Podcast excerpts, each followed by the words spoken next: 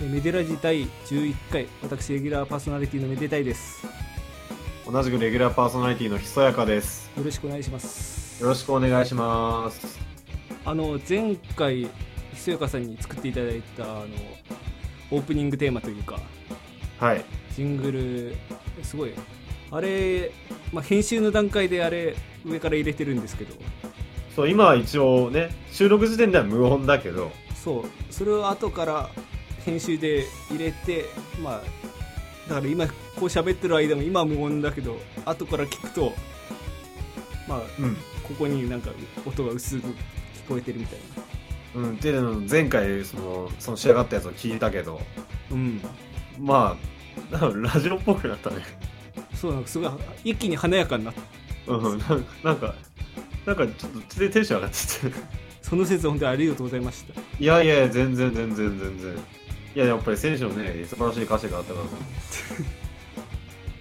ら、いやでもちょっと逆にそこで、まあ、曲自体じゃないですけど1個だけちょっと気になったことがあってはあのですねまあそれだけ、まあ、ラジオがちょっと華やかになってあ、ああ、やって楽しかった。そう開始早々あんな綺麗な音楽バンってなってそれで、いざ聞こえてくるのがなんかオタクの陰気な喋りなわけじゃないですか、まあ、はい我々オタクですからね。あれ良くないなってちょっと思っちゃったいや それさもう全否定だよねいやーななん なんだろうねだなっんかいやもともとオタクの隠居の喋りから始まってんの にさそれ否定し始めちゃったらそのうちもう俺ら追い出されて音楽だけになっちゃうよあのなんか自分が作った AI にも全部乗っ取らそれうるそうそうそうそうそうそうそうあのたまあた確かそうかもしんないけどなん かだからもうちょっとこうトーンを上げて喋んなきゃなとかって思いつつああ元帥とかを見習ってねまあそうですねまあ過去の本当にゲストの方々本当に華やかな喋りだったわけじゃないですか、まあね小野沢先生もはいねいおりさんもねまあ、それに花があったなそれに比べてってことなんそでれに比べて我々ですよ本当になんか聞いてる方にとって良くないなってちょっと思っちゃったんですよねああまあねそうだ何がまあわからんけど何が良くないってねそういう耳から聞こえてくる言葉言葉というか、うんまあ、音楽とかって結構そういううん神秘的な力があるわけじゃないですかなんか急に流れ変わったき たなそのあの今有名な話であうのん水からの伝言っていうのがあるじ出た出ゃたないでよすかあのあれでしょあの水に感謝の言葉をそうそうそうありがとうって言い続けたらなんかなんか結晶のが綺麗になりますみたいなそうそうそう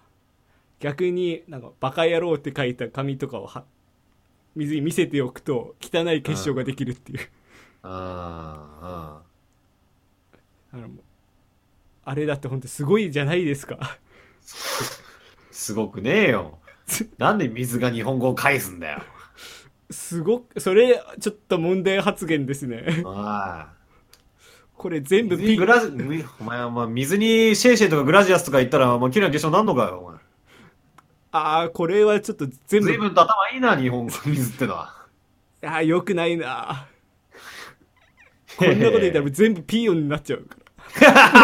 らだってそうでしょうよいやで もだから耳、耳、だから聞こえ、まあ、ほんと音聞かせるのまだわからないけど、お前、お前バカ野郎って紙に書いたやつ、どうなるってんだよいやもうそれは水は全てと知ってるってことですようん水の近くにただ紙浮かせるだけですよ、そんな。うん、なんでそれが水にこう反映されるかって知ってますわかんない、なんでこれは超波動の力なんですよ うるせえよ。なんだ、超波動って。まず、超がつくエセ科学、もう、全部ガバガバ。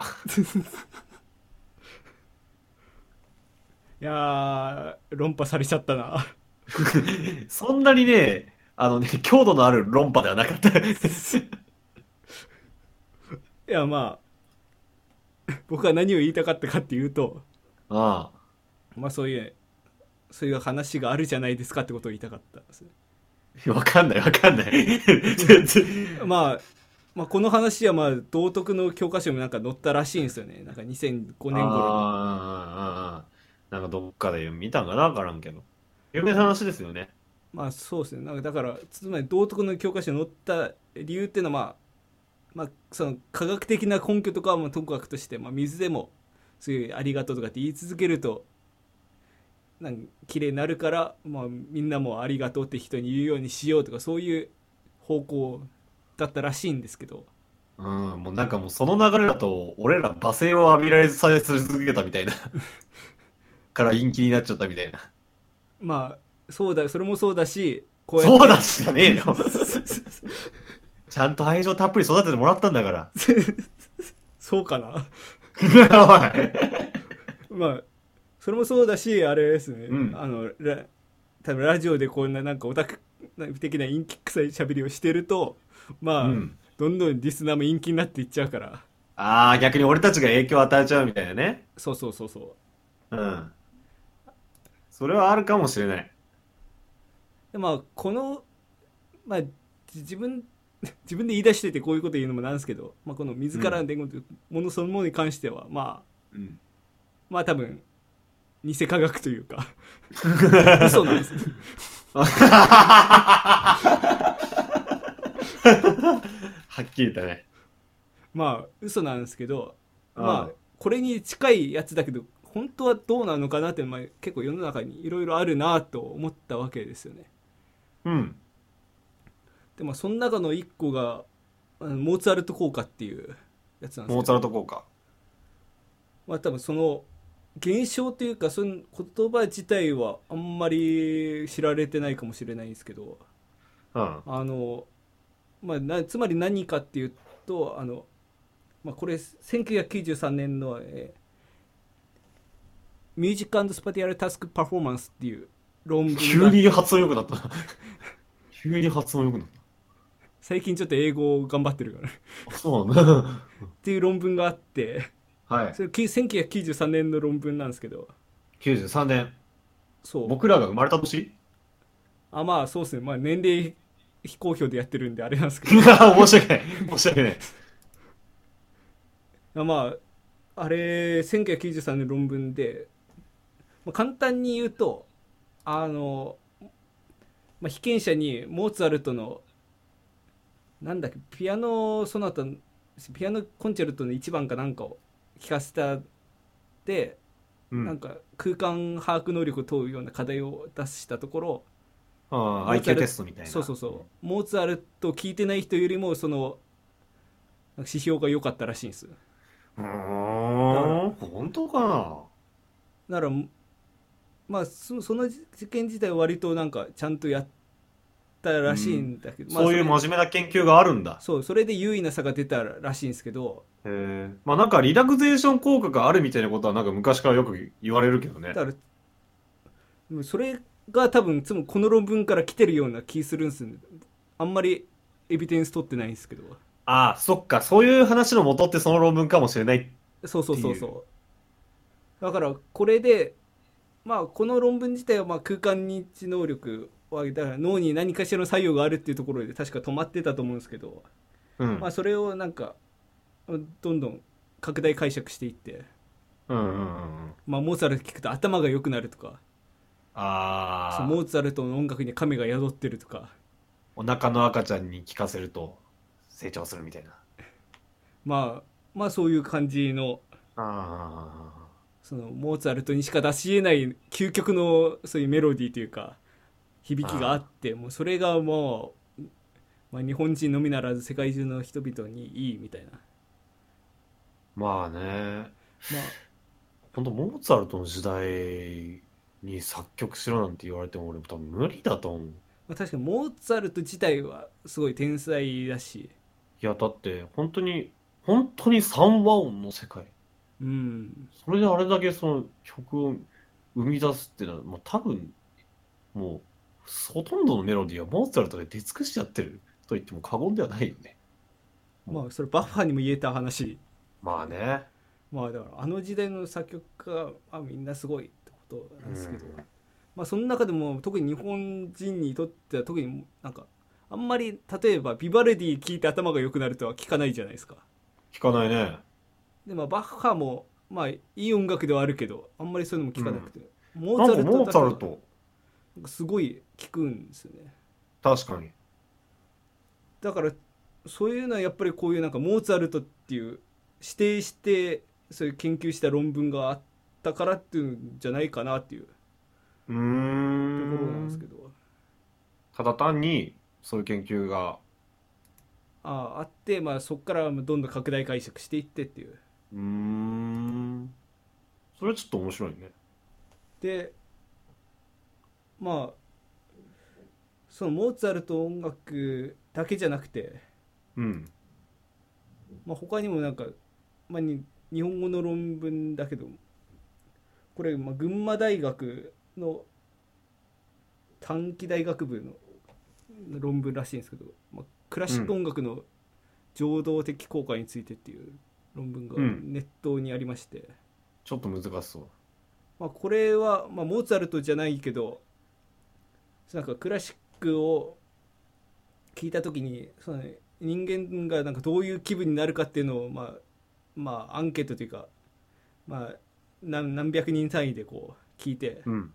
うん。それで優位がなさが出るかっていうようなうん。論文だったんですけどこれで比較されたのがえーラフマニノフのピアノ・ソナタの2番と、うんグリーグのペール・ギュントのぼ一第一組曲まあ、どちらも名曲ですね。とあはとバッハのブランデンブルグ交競争曲のい第はい二はいはもう全部有名な曲なんですけど、い。うん。まあ、それで、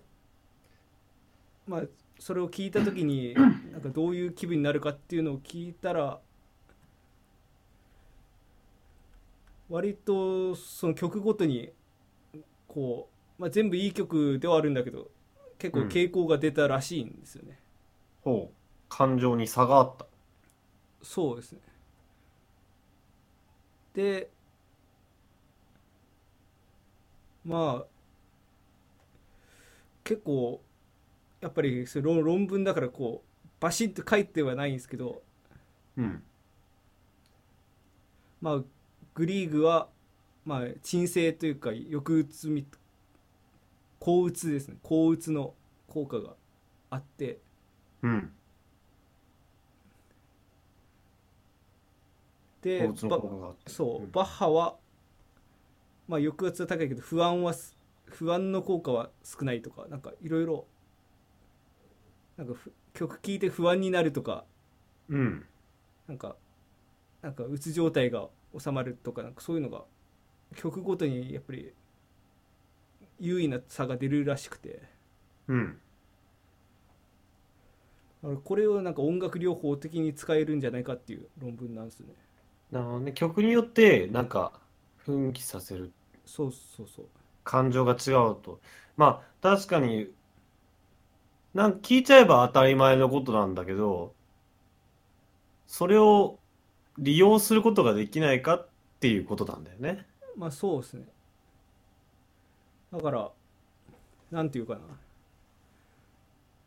例えばモーツァルトにそういうなんか神的な特特性を求めるっていうのはまあ一つの道ではあるし、うん。まあ、そうじゃなくてまあある,、まあ、あるいろんな曲を解析してこの結果こういう傾向があるって解析するのもまたいいしっていうところで、うまあん。結構なんていうか音楽がそういう健康というか体に与える影響みたいなのを考えた研究をしてるところが割と多いなっていうふうに思って、うーん。まだ実用レベルじゃない。ああでもあれですねなんかその実際に認可とかその辺がどうなってるかっていうのちょっと分かんないですけどあの、うん。例えばその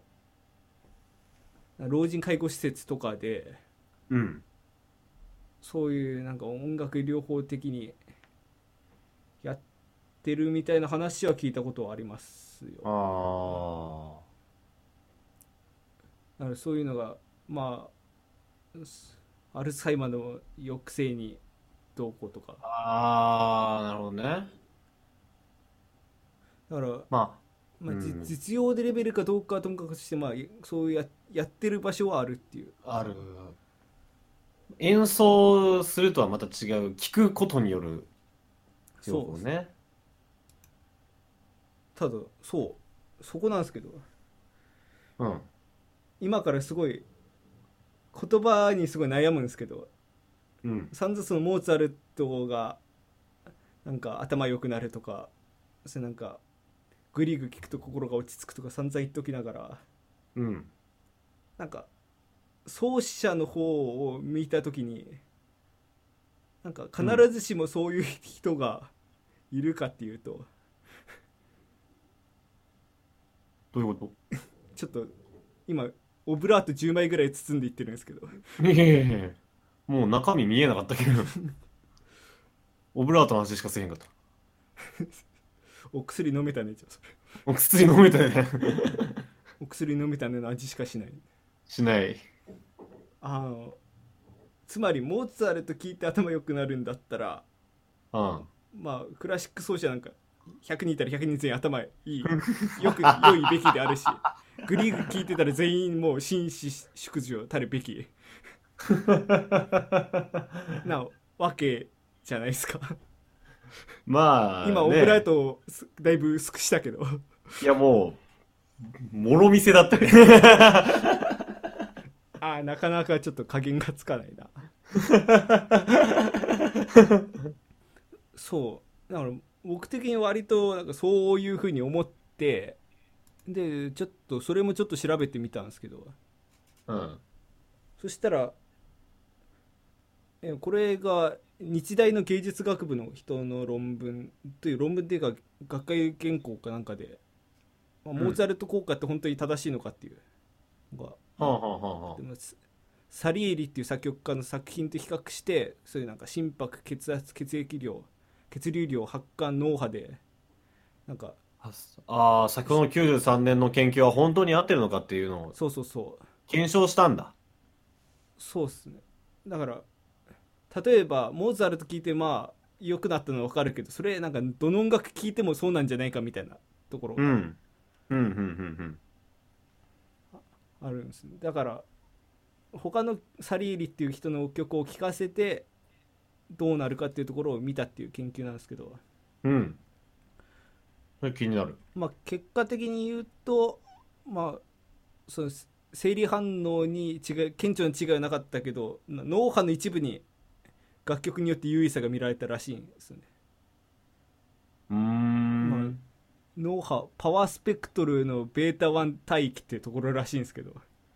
ょはあっ。と僕は専門じゃないんでどこだか分かんないんですけど僕も不勉強です。だからなんかモーツァルトも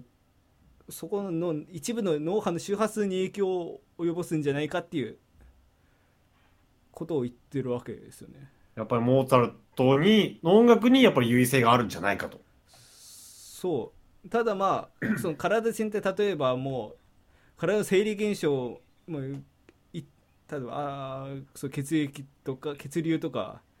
血圧とか心、発汗とかその辺から一が一から変わるわけじゃなくて、まあ、あくまで脳波の一部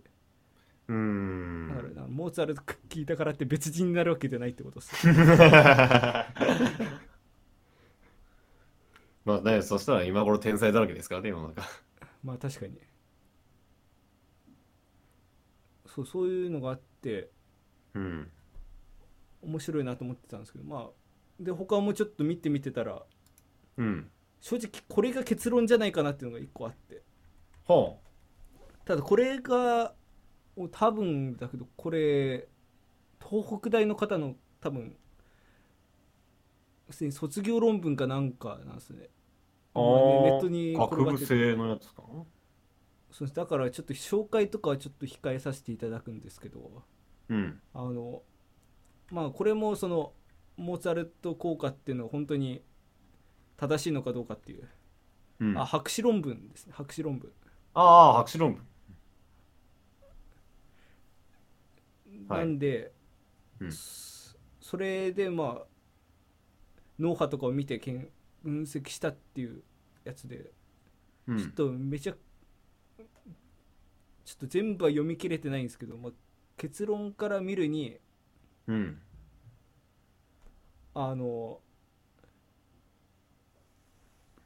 そのはい曲のメロディーよりもそのメロディーに関わらずあのテンポというかリズムの速さ遅さじゃないかっていう結論を出してるんですねはあ。音階とか、コードとか、和そう音とかではなく、テンポな、リズムなんじゃないかと。そのこれもちょっと専門的なんであんまり僕は分かんないんですけどうん。あの速い、えー速いテンポの時に遅いテンポの時よりも、えー坂前頭階っていう場所が低い活水準の活動を示してたらしいんですよ坂前頭会。そうん。うでそのでそこをなんかより詳細に調べたらなんかガンマ帯域反応のなんかうん。ぶうん。のなんかピークが速いテンポ条件ではまあ遅延が発生してたとはああ。違う速いテンポの時はまあい100から200ミリ秒でなんか何かがガンマ帯域反応が発生してうん。遅いテンポの時には300から400ミリセックでピークに達したみたいなは僕はちょっとこれがどういうことか分かんないんですけあ。どもう全然わかんなかった。でも俺も、全然わかんない。変化がある。変化があるで変化はどうかどうかメロディーの有無に関係なくテンポによって、えーなんか引き起こされるものではないかっていう研究脳波の違いは、テンポの違いだと。いうふうに結論をつけてるはあ。だからまあ極端な話うん。あの速いテンポで聞くと頭が回転して はい回転してなんか成績良くなるみたいな遅いテンポのやつだと頭の回転も遅くなって成績悪くなる すごい乱暴だ ね。ことだとなんかなんかこれをなんかまた拡大解釈すると速いテンポには神の力が宿ってるみたいな あれなんですけどただまあどっちにしてもそれはある程度なんか腑に落ちるかなっていうふうに思ったわけですよね、うーまあん。正しいかどうかっていうのはまあなんかどうなん今後だろうねのさらな研究が多分あってのことだと思うんですけどまあそもそも脳波が何なのか俺もよく分かってないけどね。そうですねうーん。まあでも、でも僕最近はちょっと納得したのは、はいやっぱり、なんとなく音楽理論、なこ、この和音は明るい感じとか、この和音は暗い感じ、これはこういうコード、このコードは強振コードだって、ただやるんじゃなくて、なんかもうちょっと分解できないかなって考えて、いろんな本読んでたら、うんこれ多分知ってる人多いとは思うんだけど、はいあの、メジャーとマイナーコード、なんでメジャーが軽くて、マイナーが暗く聞こえるかっていうあのあは倍音なんじゃないかっていうのを書いてあるのを見てうん僕は随分納得しちゃったんですよね例えばはいドドの音出した時にうん倍音ってド以外にも鳴ってるじゃないですかこれわからない人はちょっとごめんなさいまあちょグっグっとてく調ださべいてくださいこれ結構ね短い時間で説明するの難しいですでもだまあある波形どの波形があった時に、その整数倍の音も整数倍の波形の音も同時になってるんだよって話って合ってるっけまあそうですねだからまあそれがおそう多く出る楽器とかだと響きが豊かに聞こえるみたいなところもあって、うん、そうそうそう。だ、そ、その2倍だ、その2倍の波形だと、まあ、オクターブうん、上だっけ ?2 個上だっけオクターブどうだっけなだっけな。ごめんなさい、浅い知識で。まあ、ど、ど、どの、どの音が鳴るし、うんもうちょっとかさ、もうちょっと何倍何倍かしていくと、ソの音。で、もうちょっと何倍していくと、ミの音が出るらしい。だからドミソっていうメジャーな和音は全部その整数倍の倍音だけ含まれてるんで、まあ、明るくというか澄んで聞こえるっていうか濁ってない感じで明るく聞こえる逆にマイナーは暗いというよりは若干くぐもって脳が認識するああみたいなうんなんじゃないかっていうのをどっかに確か本にそういう本を見今僕も無知なんでググったんですけど確かに、うんあどの最初の倍音がオクターブ上であ奥上だうんで次が3倍音がさらに1オクターブ上の「ソうんそうそうそうそうそうそ」うでその次は「ドうん」でその次は「ミうみたいんいや確かにそうですねドドミソそう確かにだからなんじゃないかと。で、うんまあここからはちょっとあんまり僕もあんま知識入ってないし説明省くんだけどいわゆるドミナントからトニックへの強進行とかはいはいそういうのを全部周波数とかで波形とかで説明できるらしいのよ。確かに今例えばそういうの説明するときになんか不安定なところから安定したところへ行くみたいな、そうみたいな説明しかできないじゃん。うんそうなんかまあちゃんと言ってるようでいて実は曖昧な表現になっちゃってる、うんうん、まあ今の説明も結局は最後感じ方のところに落ち着いちゃってるから完璧とは言わ言えないかもしれないけどでも僕はは聞いた時すごい納得しちゃったんだよね、あやっぱり音楽って物理なんだってちょっと思ったああ確かにだからねそうんそうですね分解するとやっぱりそういうのもあるのかもしれない感情を奮起させる何かも脳波を出させる何かも確かに例えば例えばだけど脳波もまあある程度の周波数を持ってまあうんこう遷移しているとすればそことあるお音がまあなんかぶつかってというかあそあなるほどねそうですねだからまあ例えばまあ近いけどずれてる音をぶつけるとあれじゃないですかあのビビるというかうんうんうんうねりが出るわけ出るねですかなんかそれと同じでなんだろうぶつかるとやっぱり脳には良くないと思うしああそそこはそこは嘘そこあはあ分かんないですけど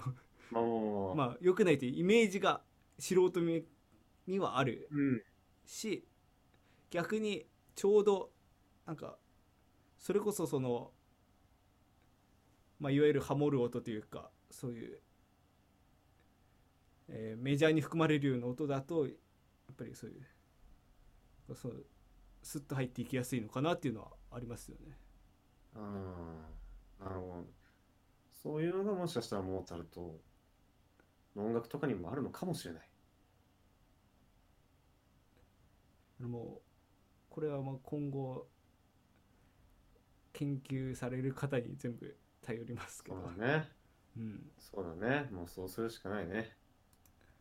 そういう意味ではあの F 分の1揺らぎっていうのもありますよねあー聞いたことあるあのまあもともとはうんあの、まあ、これウィキペディア今調べて丸読みなんですけどはいスペクトル密度が周波数 F に反比例する揺らぎのことらしいんですけどうんなんかねなんかピンクノイズがそうなんだっけあそうですねうんあとは自然現象でも例えばまあろうそくの揺れ炎の揺れ方とかうーんあとなん蛍の光り方とかなんかそういうのも F 分の1揺らぎに当てはまるらしいんですよね。なんか黄金比みたいなもんあかもしれないねそうかもしれないそのいいわゆる波形的な意味でのそうそうそうそう、なんか気持ちいいと、なんか美しいと人間が感じるらしい比率みたいな、いつ人間がうつ気持ちいいと感じる周波数、波形。そうですねで、まあ、これが、まあ、まあ音楽の中音楽界でもうん。割と使われてるっていうふうに研究してるのが東京理科大学の教授であって東京工業大学の名誉教授の方らしいんですけど武者俊光さんっていう方の研究で、うん。自然界の F 分の1揺らぎの音を聞くと脳内がアルファ波の状態になってうん人間の生態にリラクゼーション効果をもたらすらしいんですよはあ。それだけ聞くとなんか超怪しいけどうん。なんだまたリラクゼーションって言葉とかね。そう脳内がアルファ波の状態になるってなんかちょっとやばいんじゃないのかなと思うけどけどもこれも例えばの脳の周波数帯とこれがなんかうまいことあってみたいなちゃんとしたことが将来的に解明されるかもしれないしね、ああ、なるほどね。まあ、そうだから今僕とかがこれこんなインチキだデタラメだっていうのは多分非常に楽だけどうん。まあ可能性はなくはないなって思っちゃうよなっていう感じですよねもしかしたら、もしかしたら未来の常識になってるかもしれない。そうですねまあただからこっからまあ先のの話に戻ると、うんまあ、だってモーツァルトの曲とかでもこの F 分の1揺らぎが割と多く含まれてるとかっていうまあ、なるほど。ことらしいでんです説明がつくかもしれない。うん。なんか、あの俺聞いたんだけど、そんなの関係ねえも、F 分の1揺らぎらしい ね。あの小島よしお氏の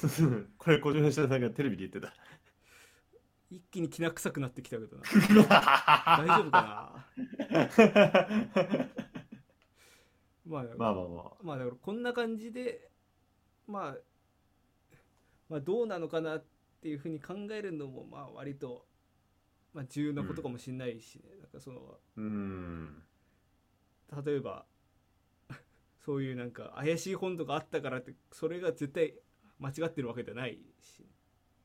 なるほどね。うん、だから、ね、水にありがとうって言えば本当に綺麗な化粧になるかもしれないしい知れないし、やそれを水素水も健康にいいのかもしれ ない。ないなあ水素水はダメなん だ。水素水はダメだしみ水も綺麗な化粧にはならないな ダメか。ダメダメですねダメですね。 まあ、水素水もね、水素水はまだ効果が全くないとは、まだわからない。そうですね本当にちゃんと水素が水水素が含まれてる水っていうのがちゃんと存在してうん。まあ溶けにくいって言われてますけど うん。まあ、世の中に溢れてる水素水は大抵嘘だけどね。それ水素水になる、そう。水素水になるものが、水素水がね、もしかしたら効果があるかもしれないっていうのはまだ否定ができない段階でね。まあそうですねもうその理想の水素水っていうのが存在するかもしれないわけじゃないですかそうそうそうそうそうそのあのイデア界にはそのプラトンが提示したそうそうそう。い やいやいやそんな大層な話じゃなくて。あの、まあ、にき完璧な三角形っていうのはこの世に存在しなくてあるのはまあイデア界にあるもう本当に思い描くことができるだけで実際には存在しえない世界だっていうそれと一緒でもう我々が想像する先に理想の水素水っていうのが一個存在してうもうこんなオカルトなラジオだっけこれいやここれはもう楽しい音楽ラジオ を目指してるこんなはずじゃなかったいつから道は踏み外したのもう全部水が水にありがとうって言ったこいつが悪いだ誰だこのオタクがいやこのこの著著者の誰だ水こい言い出したやつ水水言い出したやつ 責任責任転換つこいつが悪い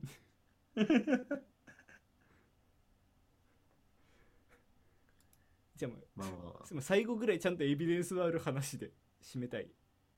あああ、一応そういう話もあるんですね。まあ、あの、まあ、さっきのあれの話そのクラシックの曲ごとにあれがその感じ方が変わるみたいな話とちょっと近いんですけど、うん。まあ、これちょっと古いニュースなんですけど、まあ、今年の1月頃に、あのああ、東でもまあ今年。まあ、東京メトロ日比谷線の車内であのクラシック音楽流すっていう実験を東京メトロがうん。やったらしいんですね。うん。まあ、それっていうのはまあ理由としても混雑してる時にはまあその乗ってる人は結構イライラしてたりとか、そうなるね。まあ、特に通勤なん行く時なんか会社に行くってだけでもストレスかかってるのにそれ満員電車っていうところでさらにストレスがかかってるみたいなまあそりゃそうよ。ところでだからそれをよ抑えるためにっていうんでクラシックを流しっていう実験をしたらしいんですよはい。ただ、ね、さっきの話からいくと、まあ、ちゃんとうん曲を選んで、そういうなんか落ち着かせる効果があるってちゃんと分かった曲だったら割と効果あるのかなとも思いつつうん。な、何流したんだっけえっとドビュッシーの「月の光」とかああ。なんかその辺そんな感じのあとしなんかシューベルトのなんかとをなうんなんだっけなまあなんかなんか三級三級世間一般的にそうそうリラックスしそうな。そう別になんかそそんな怪しい音楽怪しいなんかこれ聞くと頭が良くなるとか なんかだ第六の力が目覚めるとかそういうわけでなんかまあ普通のいいいい曲を流したらしいんですけど あただそれもな例えば落ち着かせるっていうのも、まあ、優位なけ結果が得られたとしてもあ。うん。あくまで傾向なわけじゃないですか、うん。まあ、極端な話しちゃうと例えばそのドビュッシーの「月の光」だったら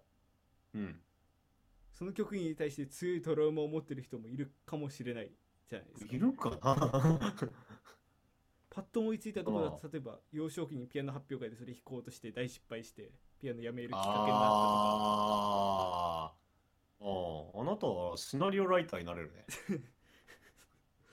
いやこんなベタなやつで慣れたらもう誰も苦労してないと思うんだけどまあ多分そういうのはあると思ってうん。だからそそういう人がもう満員電車でイライラしててもうこれから仕事でよりイライラしてるってところでその過去のトラウマをほじくり返されるような曲を浴びせられたら多分普通の精神状態でなくなっちゃういやまあ100人が100人っていうのは難しいかもしれないけどね。まあそうだからほんの落ち着かせて普通に人は普通にイヤホンとかで聞くしまああとの、かっていうだからこれはどうだろうと思いつつただこれ僕からの東京メトロに対する提案なんですけどおう。あのそういう今の僕のこの意見からすると逆にはい。誰も知らない知らないというかそういうトラウマのない曲だったら、うん。ね、そういう流すに適していると思うんですうん1うん万人要は特別な感情のないそうそうそうそう感情が起きえない曲。そううん。例えばそういうの曲に対してトラウマ抱えるんだって過去に聞いたことがある弾いたことがあるっていうからこそ、うんそういう思い出があるわけでパーソナリティな思い入れがまずない曲。そうそれでいてまあ名曲名曲。僕は名曲だと思うはそういう曲を流せばあ、は絶対いいわけですねあ、はあ、あはあ、はのこれ東京メトロの方もし聞いてたら真似していただいていいんですけどあ。はいはいはい。どうするんですかもうこれズバリはい。ペッティションこれにつける いや、もう、大混乱ですよ。ねえねえねえねえ、え、何この、何この、いやもうある界隈では世界最後の根拠曲作曲家って言われてますからもいやもう朝から、朝からあんなん聞かされたらもう、う あんなんはちょっとまずいいちょやーいやだって、ペッテション、ま、最後どうなったんでしたっけ最後なんか、ああいう曲書きすぎておかしくなっちゃったんだっ けいやそんなことないですちゃんとちゃんともう最後まで書こうという努力をして最後まで筆を握ってらした素晴らしい方ですよそんなそんないわくつきな方じゃないえ 違うの、逆に曲作曲始めるきっかけがうんそのもともとビオラ弾きだったんだけど病気でビオラ弾けなくなっちゃってそこの陰鬱な気持ちとかがどんどん曲に乗ってっちゃったっていうああ、そっからもう陰鬱つっちゃってるじ ゃないか。陰鬱って言っちゃってんじゃないかよ。だからさっきの周波数の話じゃないけどこううん。我々が持ってる陰鬱なパワーと曲の持ってるそういういいびつなパワーがこうそううまく相殺し合ってね するか。まあ、とというわけで、まあ、ぜひ東京メトロの方聞いてたらペッテション東京メトロの方逃げて。聞かなくていいですからね。まあ巷では5番とか7番とか8番がいいってど言こわれのてる巷なんだよ。どこ界隈の巷なんだよ。個人的にはあのひ11番広場にシスとか死んでんじゃん。あと、まあ、13番14番あたりとかもいいなと思うんですけど、まああ、ーどうでしょうかどうでしょうかではないか。いかがでし たかいペッテションとはどんな曲を書いている彼女はいる気になる年収はなんとペッテションさんはスウェーデンの作曲家らしいですよいかがでしたか他のこと詳しいことは調べても分かりませんでしたがそうそうそう そうそう。もしよけれ俺ばもそういう、俺もそういう記事書いて老後を過ごしたい。まあこういうこういう金持ちになりたきゃこういう記事書くか水にありがとうっていうか、どっちか水にありがとうはもういいよ。大体水にありがとうも綺麗な結晶できるだけで何も利益ないから。あそれをこう言うことによってどんどん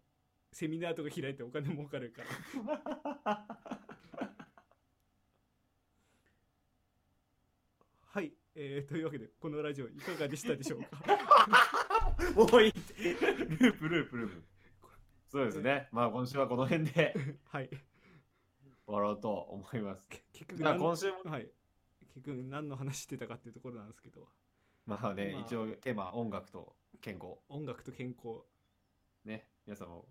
季節の変わり目ですけど、健康には気をつけてお過ごしください。はい。はいというわけであ、このラジオの感想はいつものように、ハッシュタグ、メデラジでぜひつぶやいてください。はいあとメデはがいひらがな、ラジがカタカナはいのメデラジです。はい、で、はい、メールアドレスでも、えー、韓国、えーこのラジオの感想であったりとか今後取り上げてほしいテーマなどどんどん募集しておりますので、はい。えー最近ちょっとメールの方があんまり届いてないので あまり言うことじゃないよ。確かにこういうラジオとかであんまりメール届いてないって言ってるの聞いたことないけど聞いたこ とないけど、あんまり言うことじゃない。いや、でも来るとあの嬉しいし、読むんで。 はい、今今のところメール採択率100%なんで、間違いないね。はいまあ、ぜひお願いします、えーぜひお願いしますメールアドレスは、えーめでたいアットマーク LPRZ.xyz ですはい。というわけで、今週も曲を流したいと思います。えーお今週はですね、えー僕が、僕の参加しているプロジェクトで、えー TYC っていうユニットがあるんですけども、このラジオでも一回曲流させていただいたんですけど、はいそうですねはい、その TYC の2曲目が本当につい先日、一昨日ぐらいかな、この収録の。完成しました。あ素晴らしいはい。えーすまあ、作詞、コンセプトを手掛けるラジオネームアンモニアナイトさんと、えーまあ、作曲と歌唱を務める、えー私、すやかの、えーによる、えー東洋町メローポップユニット、TYC の、え2曲目は、えーアッパーな感じのポップな曲に仕上がりました。ぜひお聴きください。夢の国の隣へという曲で、今週はお別れしたいと思います。はい、今回もお聞きいただきありがとうございました。えーこのラジオのお相手を私めでたいとひそやかがお送りいたしました。ありがとうございましたあり。がとうございました。作り笑顔はいらない愛のない白もいらない二人ぼっちでいい君と踊るポップコーン夜空が弾けても夜空が弾けても夜空が弾けても夜空が弾けても